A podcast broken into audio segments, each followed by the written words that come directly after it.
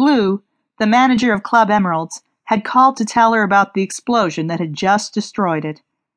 If she had to guess, mob boss Giovanni Bracato had thrown the first punch in the upcoming war.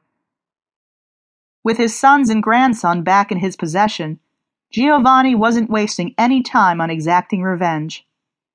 The tall, slim African American woman leapt from the desk chair in Derby Cain Casey's home office, the clanging alarm system making her dive to the floor and start crawling. As soon as she opened the door, the wall of Cain's first floor office erupted with gunfire. Screams rang from every corner of the house as soon as the firing began, which, judging from the spray of bullets, wasn't going to end any time soon. Outside, three of the six men stationed on the wall had to be dead for anyone to get this kind of access to the back of the house. The gunfire seemed to be concentrated on the office and the bedrooms. With the safety of a few walls between her and the outside of the house, Merrick ran up the stairs. If something happened to Cain's family on her watch, she'd never find any place on earth to hide. She gripped her Glock 9mm as she sprinted down the hall to the rooms where Hayden, Emma, and Hannah Casey had been sleeping. Emma! Merrick yelled as she ran. A huge wave of relief washed over her as Hayden stepped into the hall in just a pair of jeans. She pushed the 12 year old to the ground and continued to the room next door, where she found Emma and five year old Hannah cowering in the middle of the room, in front of the bed. Without thinking, she dashed in, grabbed them both by the collar, and dragged them into the hall.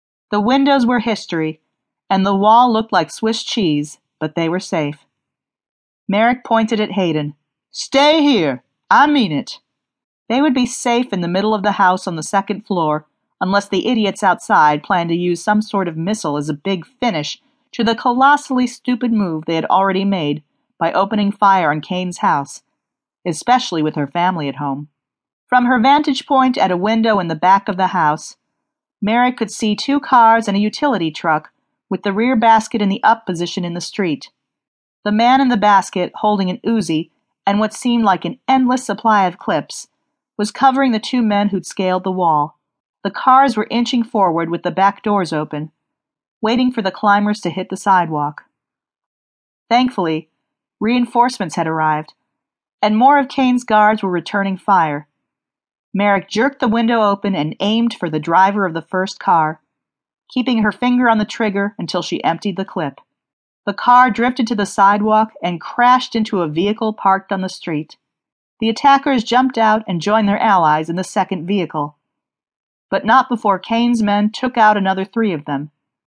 After Merrick rammed another clip into the gun, she shot the guy in the utility truck in the head, and the driver sped away, the basket still raised. An almost eerie silence followed as the car raced after the truck toward town. Emma Casey sat clutching both of her children, almost in shock, as she waited for Merrick to come back and tell her what was going on. She hadn't been out of town long enough to forget what the alarm from the men guarding the house meant.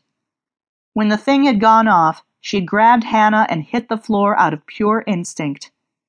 Cain's warnings ringing in her ears from years before. Mama, what's happening? Her daughter sounded terrified, and Emma could feel her shaking from the abrupt wakening. Hannah pressed her small hands against her ears as if they hurt from all the noise. It's all right, Hannah. Merrick and the rest of Mom's men will make it all right, Hayden answered for her. There's just some bad people outside, but they won't hurt us. Emma, get the kids dressed and ready to move. The order came from the top of the stairs where Merrick stood. She inhaled deeply as if to center herself, as she jammed the gun back into its shoulder holster. I have to call the cops, and I don't want you here if I can help it. You mean they aren't on their way after all this? Before we let anyone on these grounds, I have to look around.